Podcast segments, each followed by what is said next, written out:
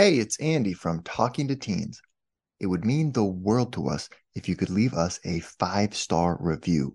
Reviews on Apple and Spotify help other parents find the show, and that helps us keep the lights on. Thanks for being a listener, and here's the show. You're listening to Talking to Teens, where we speak with leading experts from a variety of disciplines about the art and science of parenting teenagers.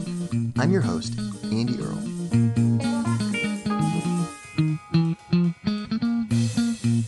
We're here today with Malin Gutestam, the author of Brain Tools for Teens, which is all about how teenagers can optimize their lives by understanding how their brain and body works. Malin has been teaching this stuff to high schoolers for years now, and she runs talks and gives workshops about how brain science can be applied to create better conditions for learning. She's also conducted research on this, and she created the course Young Brains, which helps kids understand their brains and use that knowledge to function better. We're going to talk today about teenage neuroscience and biology and some really specific strategies parents can use to start to optimize these things and help your teenager be more effective in everything they do by having a solid foundation. Malin, thank you so much for coming on the show today.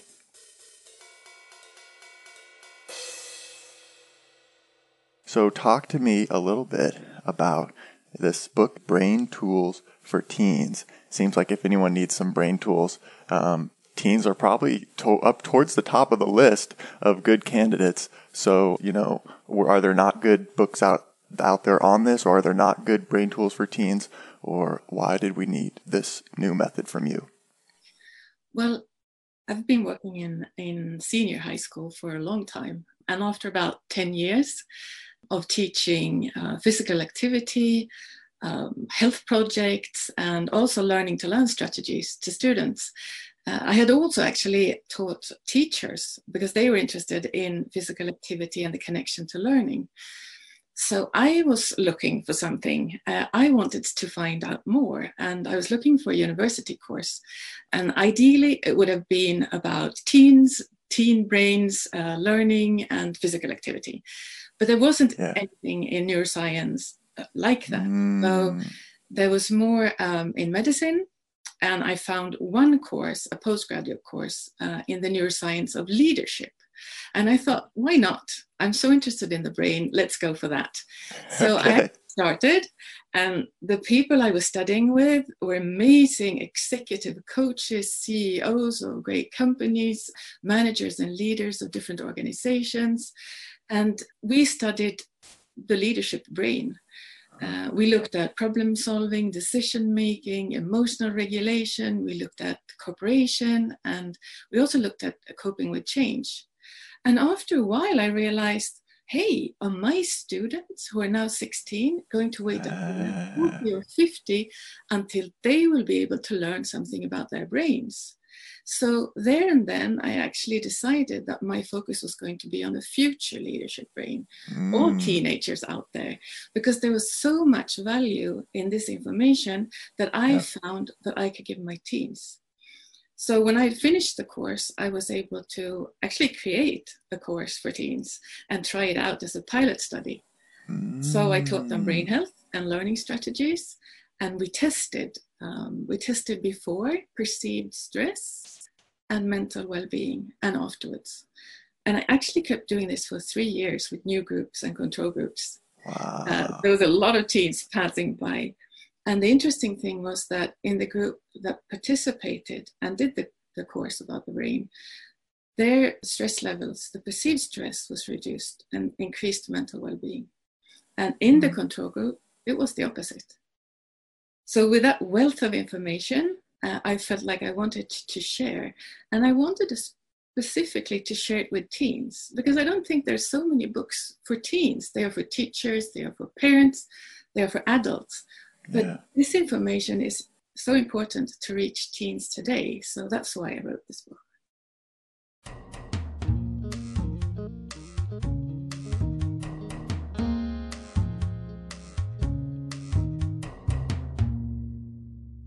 So, what did we need to know about the teenage brain? One thing that happens is that when a child grows up, before reaching the teenage, there are actually lots, an abundance of connections between brain cells. There are actually way many more than, than is needed. So in the teen years, there's something called pruning going on. And pruning is those neural circuits that are used, they get strengthened, and the others that are not used, they, they get eliminated. And that makes the brain much more efficient uh, in what it's doing. But it also makes it important what do we do during the teen years? what uh, networks are we actually strengthening? Another thing that's happening is the brain matures from the neck to the front of the, the frontal lobe, uh, the forehead. Uh, and about the age of puberty, uh, it reaches the limbic system. This is a system deep in the brain, in the temporal lobe. And it's involved in emotions, in memory, long-term memory, it's, and also the reward system. So this sure. matures early, and the control system in the brain, which is actually behind the forehead, it is not fully matured until we're about 25 and 30. So emotions, the reward system makes teens more prone to taking risks. So that can be one explanation. And also being very emotional is because the control system that actually regulates emotion isn't really in place. And the last part I find very interesting is actually the reward system, because the reward system changes during the teen years. So they are more drawn to everything that they consider rewards. And that could be anything from, you know, mm. good food and money and sex to actually social rewards too. Um, yeah, or good grades. Or good grades. Could be anything that they find rewarding.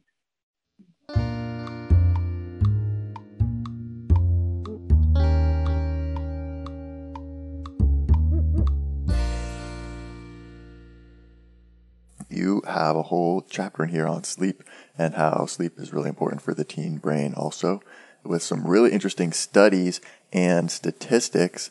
And one of the important points that you make is about memory and how sleep works together with memory, uh, which I think is really important.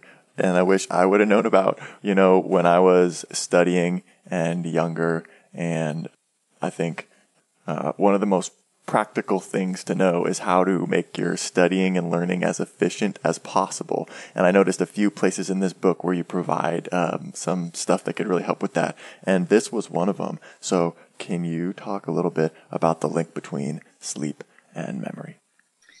Yes, I can. And that's really one of the things with this got so exciting with this course, because what I realized was that I have for such a long time te- been teaching health to, to teens. And you know, some listen and some don't. But sure. when I started talking about the brain, then they listened to everything that had to do with health. Mm. Uh, and it was so connected to learning that this is such an easy way to, to access teens' interest. Yeah. Well, sleep and, and memory, when we sleep, the uh, the short-term memories, the, the memories that have, we have started to gather during the day, they're actually sorted through in the short term memory, and those is actually moved over to the long term memory. That's called consolidation, and that happens when we sleep. And we need, a, we need to sleep properly to, for that to happen.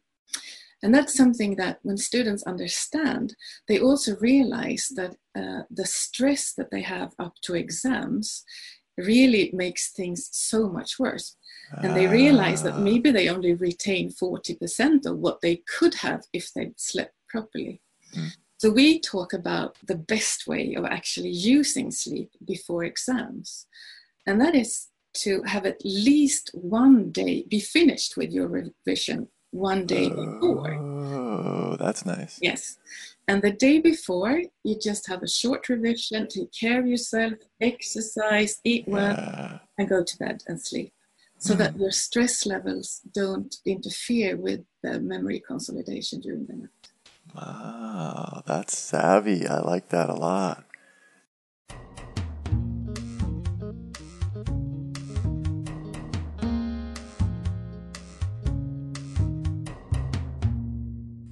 Okay, then on the flip side of that, you write about sleep deprivation and how getting too little or low quality sleep will negatively affect academic performance. And also, it will curb your metabolism, becoming slower and less effective, which makes us more stressed, impatient, irritable, and impulsive. So, a lot of, I guess, really negative side effects of not getting enough sleep um, that are a lot of the things that uh, cause grief in households with teenagers being cranky and having stress, impatience, irritability, impulsiveness. Um, these are kind of all the all the complaints parents have about teenagers, and here you are saying these are actually results of uh, not getting enough sleep. Yeah. Well, we can actually look at ourselves, and we are also uh, also have that behavior when we don't sleep enough.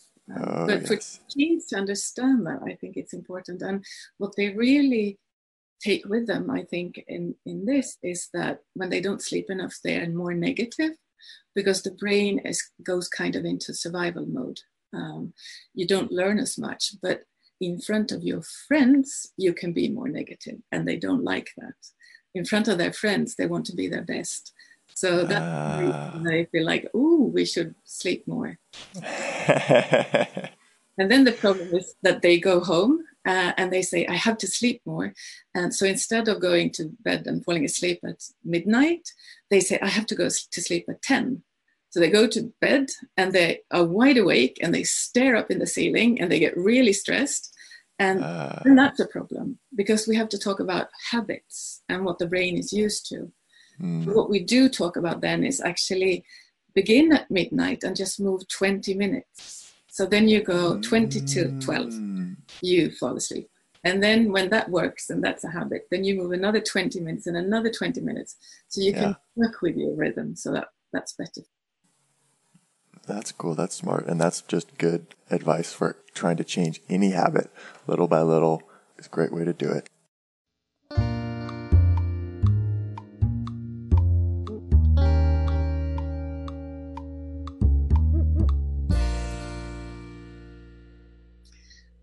Exercise is really important. And we talk about not only exercise, we talk about daily movements. And I find this, it, it's again and again, um, we often tell kids and teens what to do.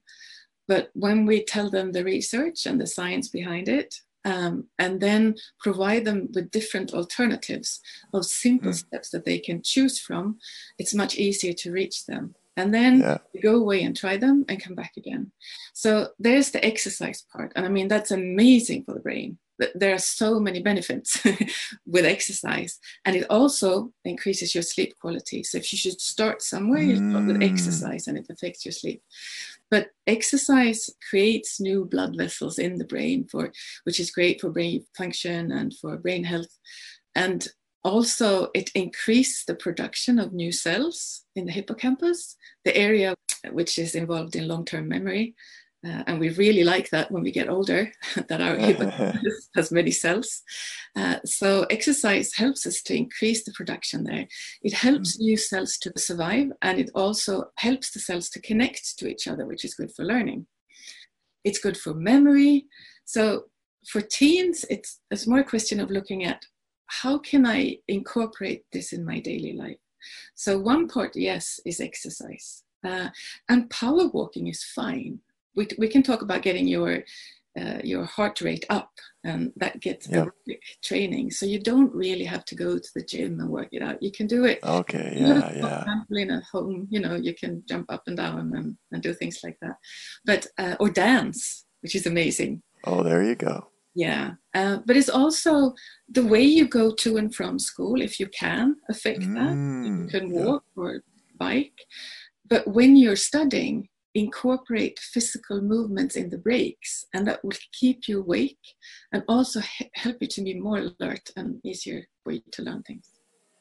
Yeah, I like that. You wrote in here that the brain works on 90 minute cycles, um, according to one of the first sleep researchers. Nathaniel Kleitman. And that's why we kind of end up feeling tired at the end of each 90 minute cycle, which we sometimes just ignore and press on, but definitely using those signals as times to take a break, to get up and stretch and do, uh, you know, get some little weights around, have something to do. And, um, that's hard as a teenager um, if you're stuck in school, but it does seem like usually there's at least uh, you get up and change classes or something every uh, 90 minutes or so. So there's at least a break, and you can kind of, you know, even do some little uh, jump around and shake yourself out uh, as you're kind of going between classes. And I think also that in evolution, uh, maybe the 90 minute circle uh, were perfect for us. But when we focus so much and we strain our abilities, we use our uh, brain in different ways uh, with computers and laptops and learning and screens. Uh, we need breaks more often than that, actually. Mm. Um, they don't have to be long but we actually need breaks uh, for the body too. So just standing up, breathing, looking away for a couple of minutes, having a glass of water, and sitting down again is much better than not doing anything. Yeah.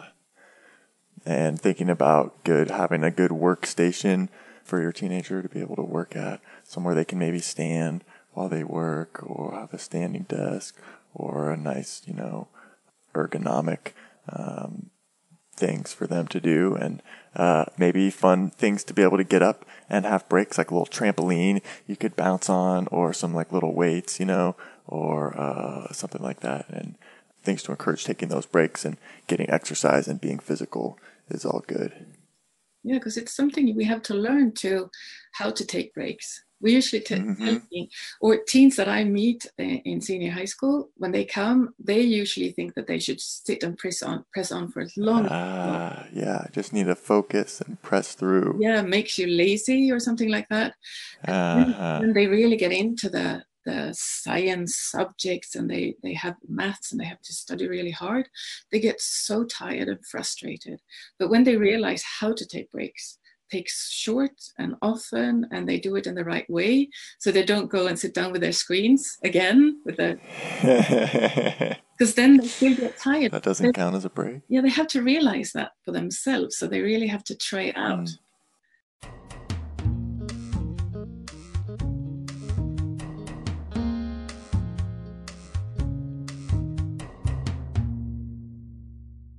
There's another interesting study that you talk about in here. It's about a group of teenagers and adults, and they're shown pictures with different facial expressions like anger and fright. And the teenagers had more emotional reaction to the pictures, and also for them it was more it was harder for them to interpret what emotion was being portrayed compared to the adults. And they, uh, interestingly, were using a different part of their brain to interpret and react to the images.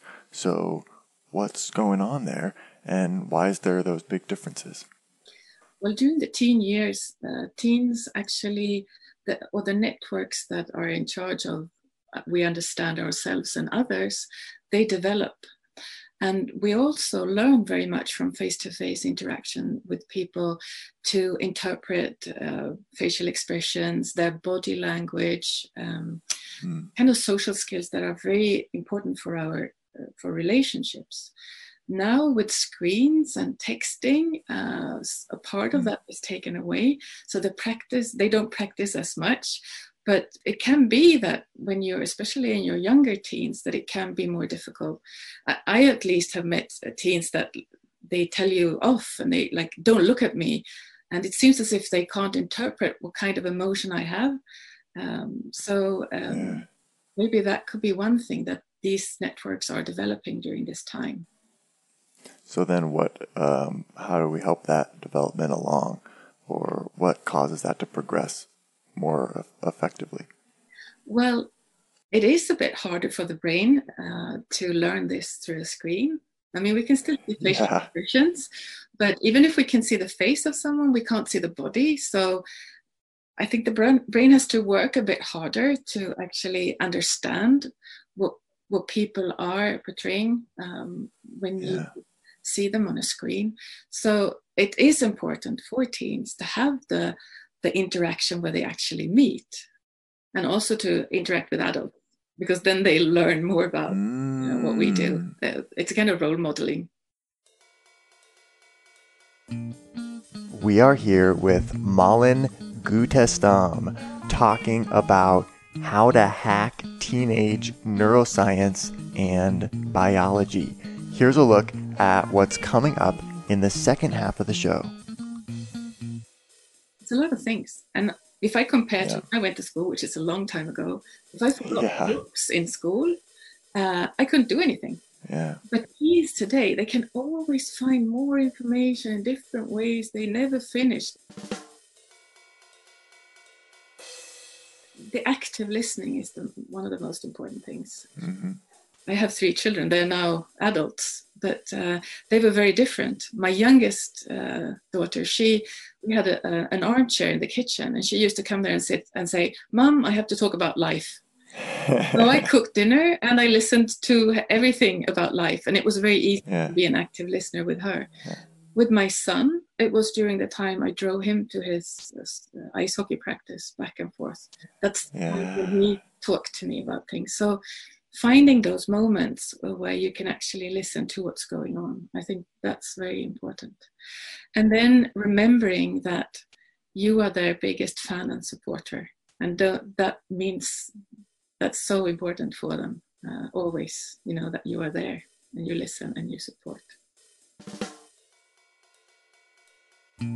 Want to hear the full interview? Sign up for a subscription today. You get unlimited access to all the interviews I've conducted. It's completely affordable, and your subscription helps support the work we do here at Talking to Teens. Thanks for listening. I'll see you next time.